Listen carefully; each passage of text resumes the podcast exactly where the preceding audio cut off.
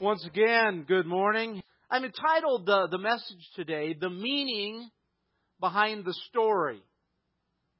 The meaning behind the story. When I was a young boy, uh, we used to go to my grandma and grandpa's house in a small town in Missouri. And who lived next to my grandma and grandpa were my a great aunt and a great uncle. And for whatever reason, I was very drawn to and attached to my great uncle. His name was Orville. How many of you know you don't name your kid Orville anymore? Okay, but that was pretty popular, or at least common back there. Well, I just it was enamored with uh, Uncle Orville, and uh, he seemingly took a, a, an interest in me. And well, I'd go over and sit on the front patio, and the the things that made Uncle Orville so special is he used to love three things. He used to love to drink Budweiser beer, and with his beer he'd have Limburger cheese. Anybody know of Limburger cheese? And I smelled it, I never ate it, and so I never ate it. and he loved to tell stories. He was the former fire chief in this small little community in Missouri, and he would always love to tell me stories, but after he got through telling me a story, he'd tell me the meaning of the story. And he said, all really good stories have a meaning behind them. Would you pray with me?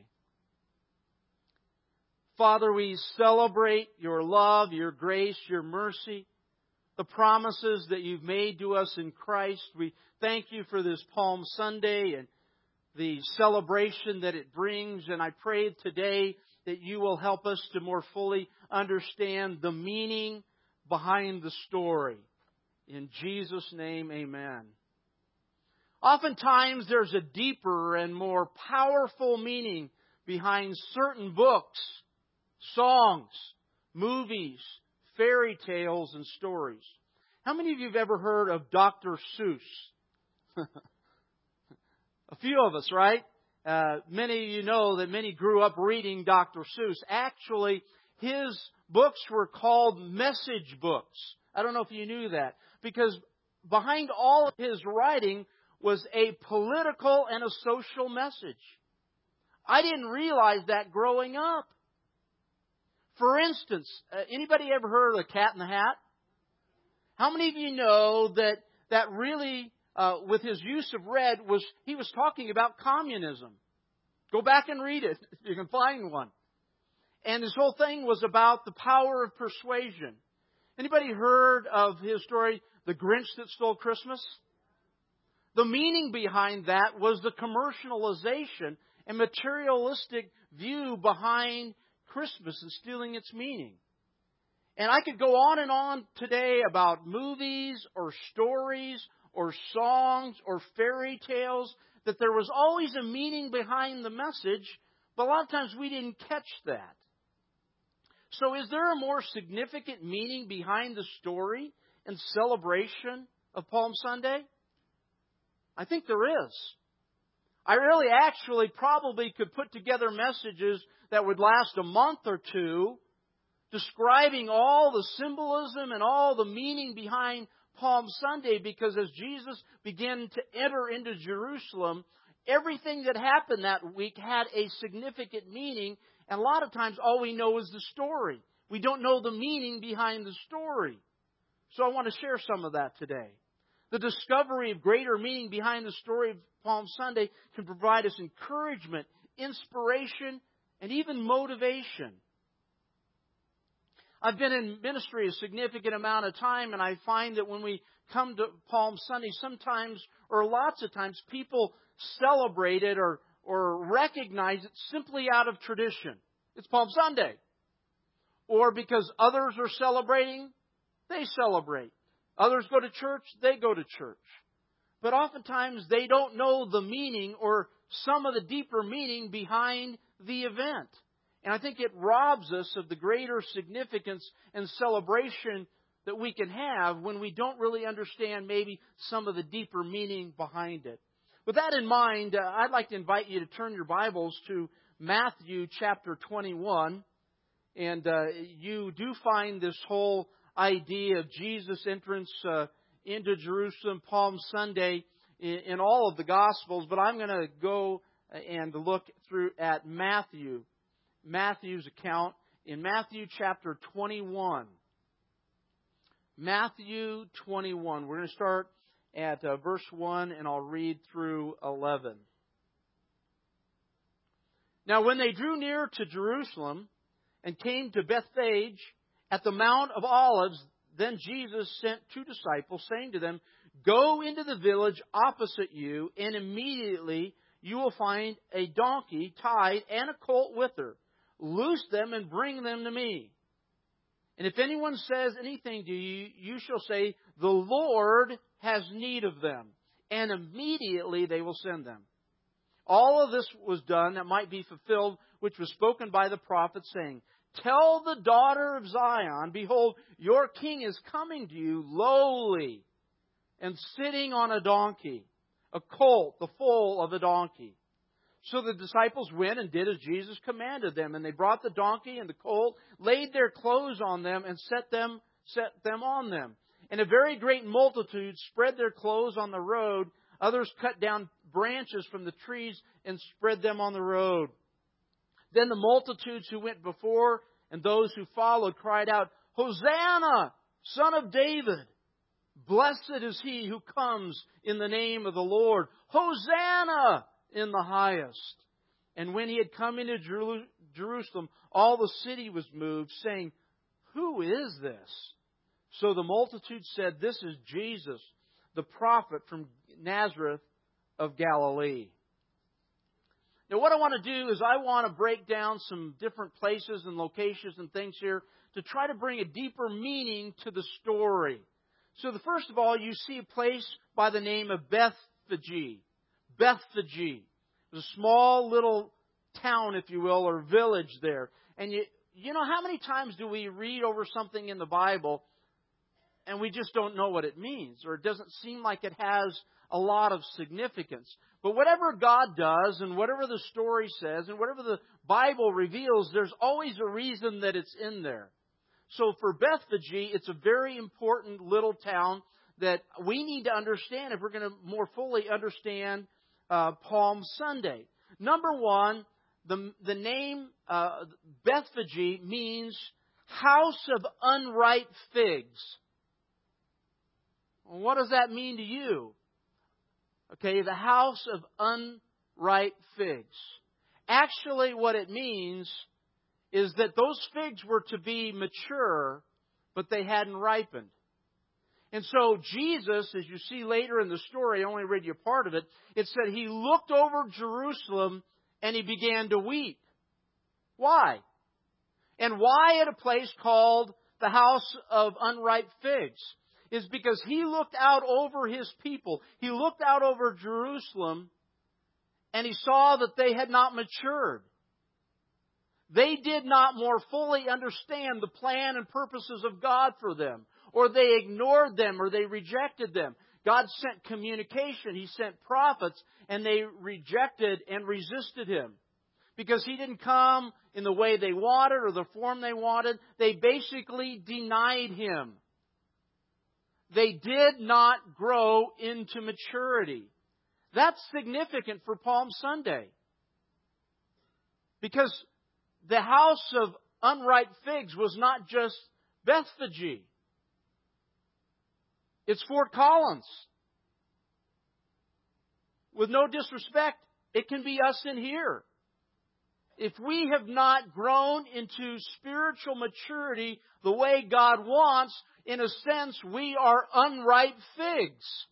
And Jesus looks over that and looks over people and churches and cities and regions and nations and he weeps over them.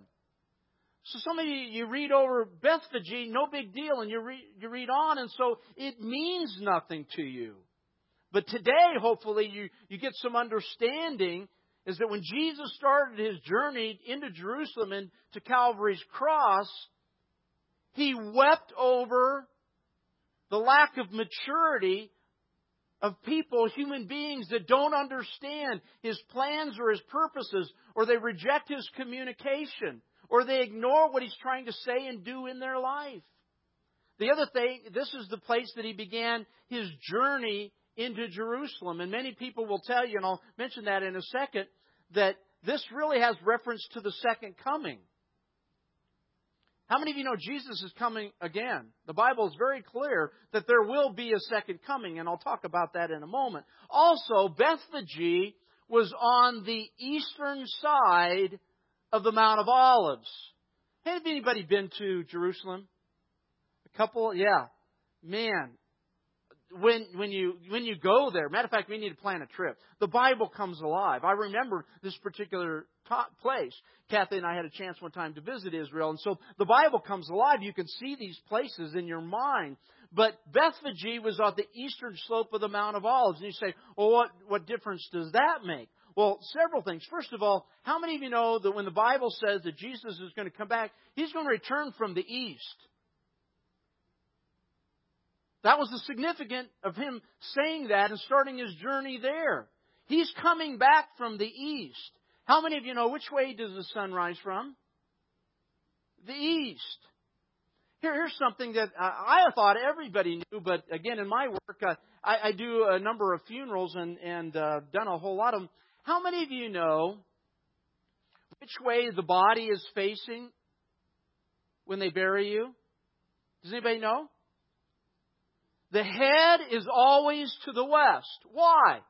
Did you know that? See, I, I thought everybody knew that. When I'm officiating at the at the graveside, I always stand at the head, and it's always to the west. Do you know why? It's because in our heritage, we have believed as a nation about the second coming of Christ. You don't realize that they bury you with your head because you're looking east which is a symbol and a sign of the return of Christ. People didn't know that. Every funeral you'll ever see done, they always bury you with your head to the west, and it's in symbol, symbolism of facing the east for the return of Christ. Is that exciting? No? I mean, I thought everybody knew that. I find that hardly anybody knows that. That even ties into how really uh, the Judeo Christian belief system fit into the uh, American Republic. Huh? Is that interesting?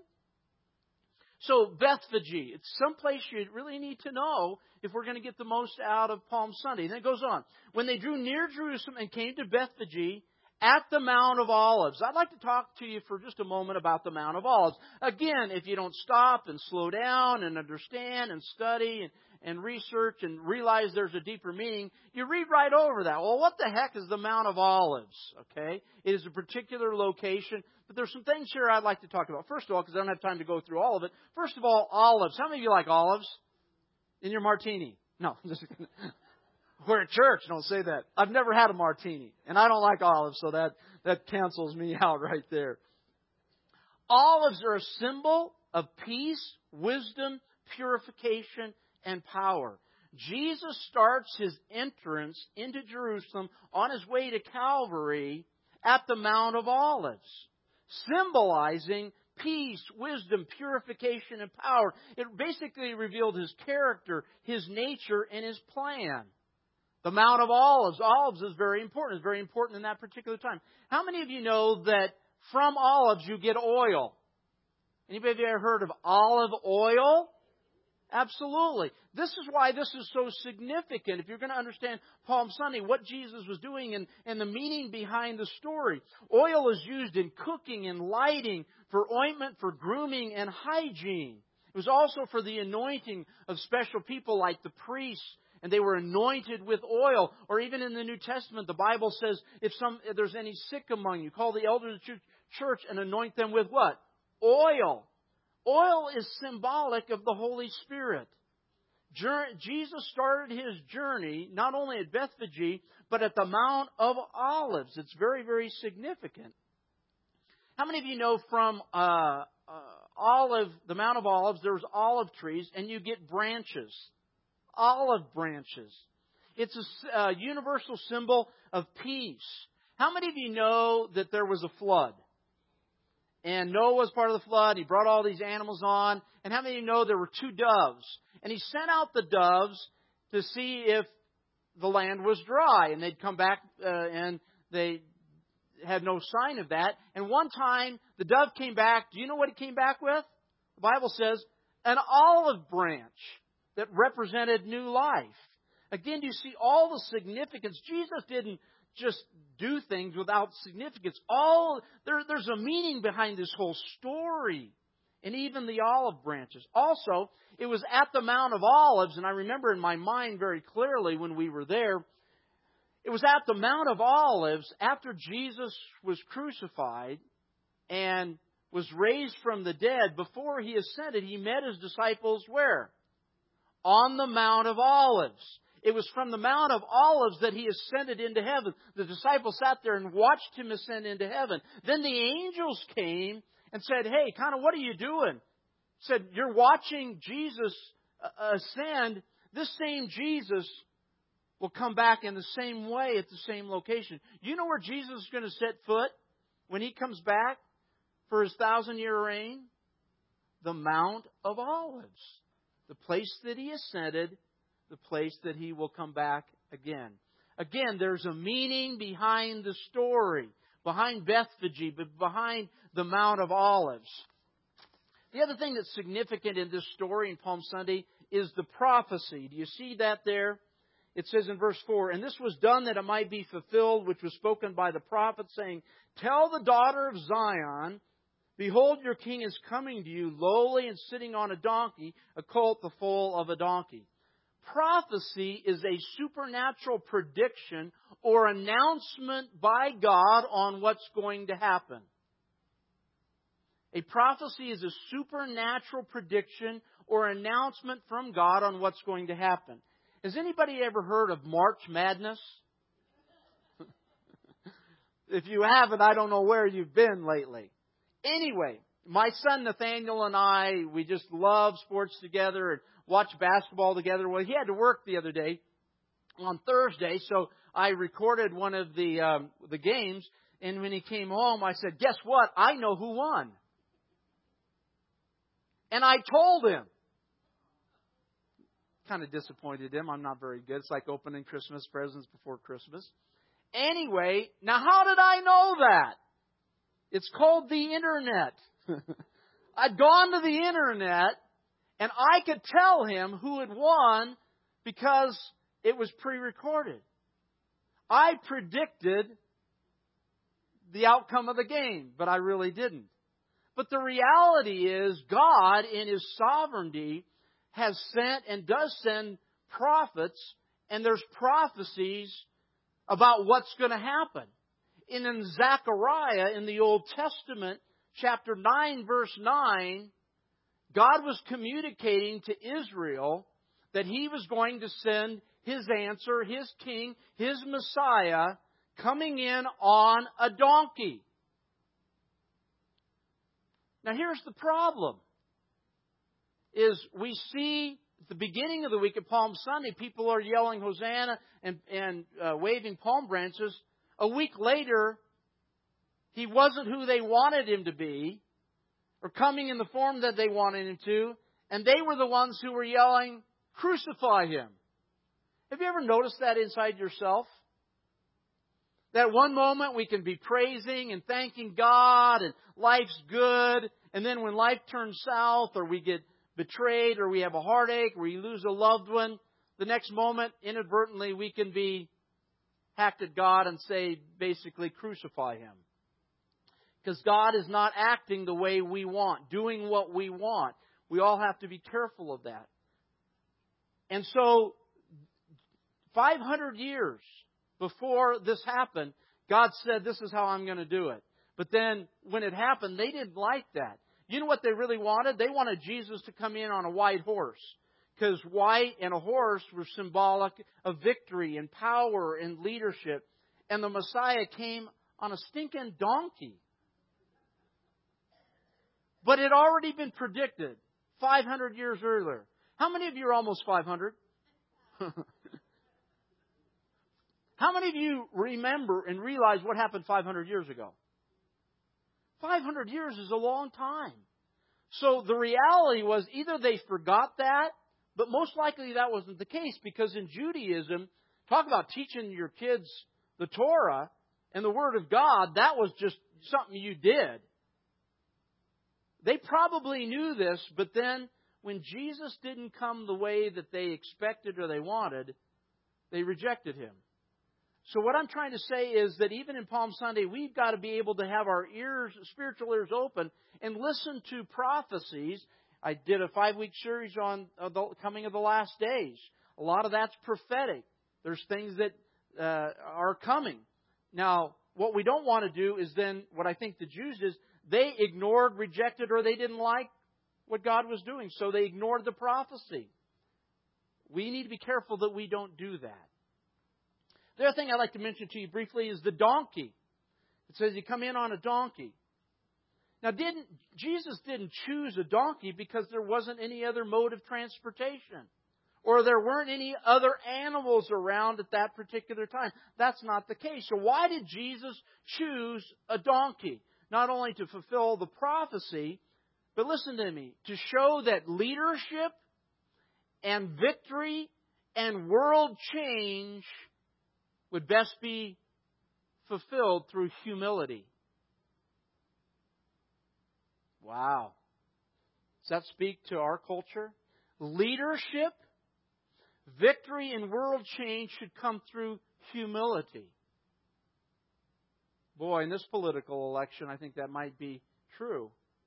From the moment Jesus was born in a stable in Bethlehem, till the moment that he rode a donkey into Jerusalem, to the moment that he was crucified on Golgotha, a Roman cross, he was exhibiting to you and I that it's humility that we need to be seeking. Humility is the key. Humility is the way forward. Humility is the way to gain supernatural and spiritual victory. The other thing about a donkey, and I could go on more, but, but I, I don't have enough time, it was called a beast of burden. Jesus rode on a beast of burden. Well, there can be so many things that that means, but I think a lot of that it means is that uh, actually to fulfill the purposes and plan of God, how many of you know that we're going to have to suffer some burdens? We're actually going to carry some some weights. Here in the West, we believe or want Christianity to be, you know, you come to Christ and life's going to be great. Isn't that how we kind of proclaim it? Man, Jesus can make your life full and fulfilled and prosperous and great. But you read the Bible, to become a Christian means you become a beast of burden. There's going to be a lot of heavy weight that you're going to have to, to face and fulfill as you fulfill the plan of God. But with Jesus sitting, if you will, reigning over our lives like a donkey, we'll still be victorious and again, He is the conqueror of all of our burdens. You see some significance there? How about clothing? It says that they spread their clothing there. Verse 7 They brought the donkey and the colt and laid their clothes on them and set them on them, and a very great multitude spread their clothes. How many of you are wearing rented clothes today? They're, you don't own them, but you rented them. Nobody? How many of you are wearing clothing that you got free that didn't cost you anything? A couple, maybe you're wearing Christmas clothes, still wearing Christmas clothes. The point here is that it's got to cost you something. To honor Messiah, to follow Him, to believe in Him, it's got to cost you something. They took of their own clothes and they sacrificed them so that Jesus could ride over them. Now, when the donkey rode over the clothes, they probably weren't in really good shape. So they were they had to have been willing, if you will, to to lose that garment, that item of clothing on behalf of honoring Christ. How many of you know that sacrifice is a huge part of the Christian faith? Palm Sunday, do you see there's meaning behind the story? Sometimes we just read the story. All we know is the story, but we don't know the meaning behind the story. Hopefully today you're starting to see some meaning behind the story. The clothes and laying them down and putting them are really just represent a cost and a willingness to sacrifice because he is that worthy. How about palm branches? Palm Sunday got its name because during this time, people cut uh, palm branches and they began to wave them in the, in the air. They began to lay them down so that that uh, Jesus on the donkey could ride over them. So, what in the world does that mean? The palm branch, universally around the world, is a symbol of victory and immortality, of heaven and of paradise. When they were waving the palm branches, they were basically saying Jesus is the answer to human evil, to darkness, to sin, to death, to the limitations of this world. That's why Palm Sunday is so significant. Matter of fact, we didn't do it this year, and I, I'm, I could have, I should have done it. We should have palm branches in here. I'm, if you will send me to Palm Springs about a week before Palm Sunday, I'll tell you, I'll get some palm branches. Anybody want to make a deal with me? and then we can wave them, okay? I'll be waving them all the time I get them out there. As I get off the 18th tee, right, Rod? the reality is that was significant. They were saying, Jesus, you are the victor over evil and death and sin, and, and you are the one that gives us entrance eventually someday into paradise, into heaven. There's something significant about the palm branch. And I'll have DJ and the band come back up. And the last point today, trying to give some meaning behind the story, is what does it say there in verse 9? They said, Hosanna! Son of David, blessed is he who comes in the name of the Lord. Hosanna. You know what? We don't use the word Hosanna in our culture today, but in the church we need to, probably a little bit more.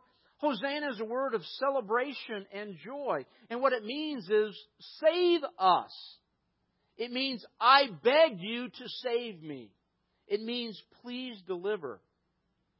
It was the word that was used both to put focus on the human being and the human need. But then it also had focus on to the one who could meet the human need. I think it might be worthy for all of us in coming days as we pray to insert, include, and use the word Hosanna. This last week, as we as we know, we start Holy Week now, but I, last week I was preparing and I found in prayer I'd just say Hosanna, Hosanna for me. Hosanna for my wife. Hosanna for my kids. Hosanna for our church. Hosanna for our city. Hosanna for America.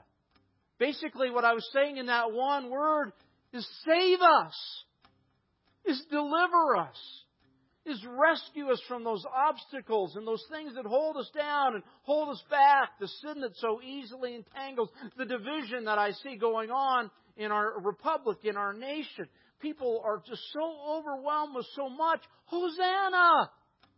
Hosanna! And it doesn't even have to be private in your prayers.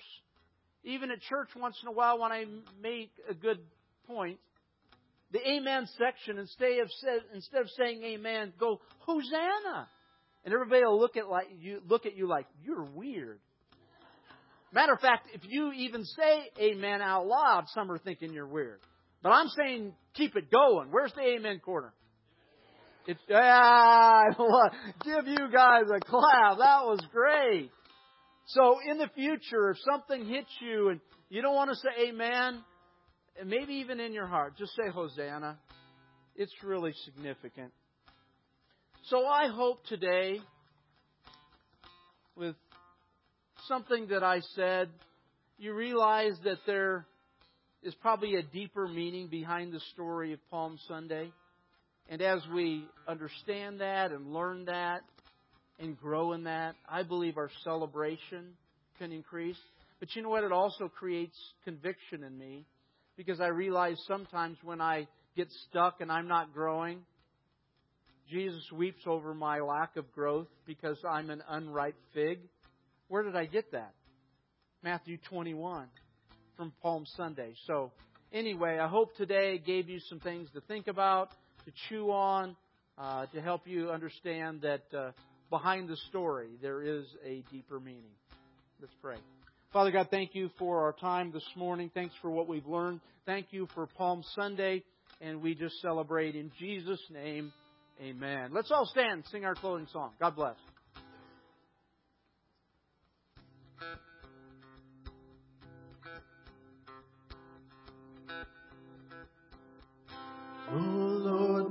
My God, when I in awesome wonder consider all the worlds thy hands have made, I see the stars, I hear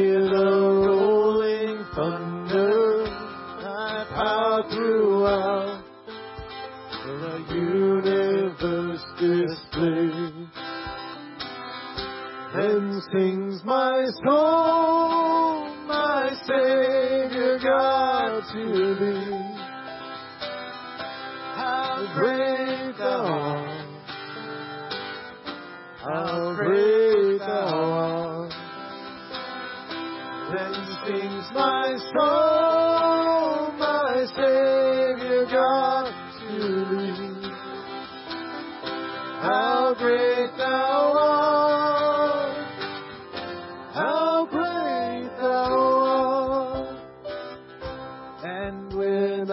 I think that God is Son not sparing, sent him to die, I scarce can take it in. That on the cross my burden gladly bearing, he bled and died away my sin. Then sings my soul, my Savior God to thee. How great thou art, how great thou art. Then sings my soul,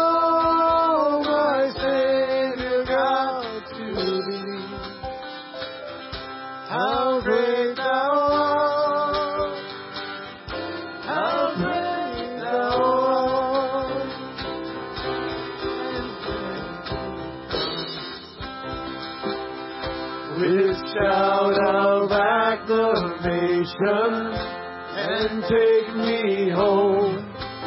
What joy shall fill my heart, and I shall bow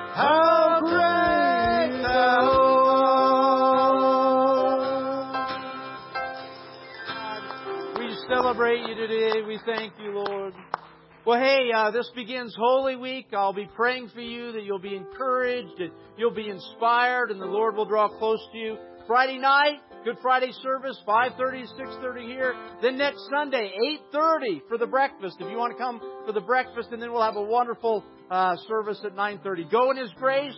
Go in His peace. God bless you. Thank you. Love you. Bye-bye.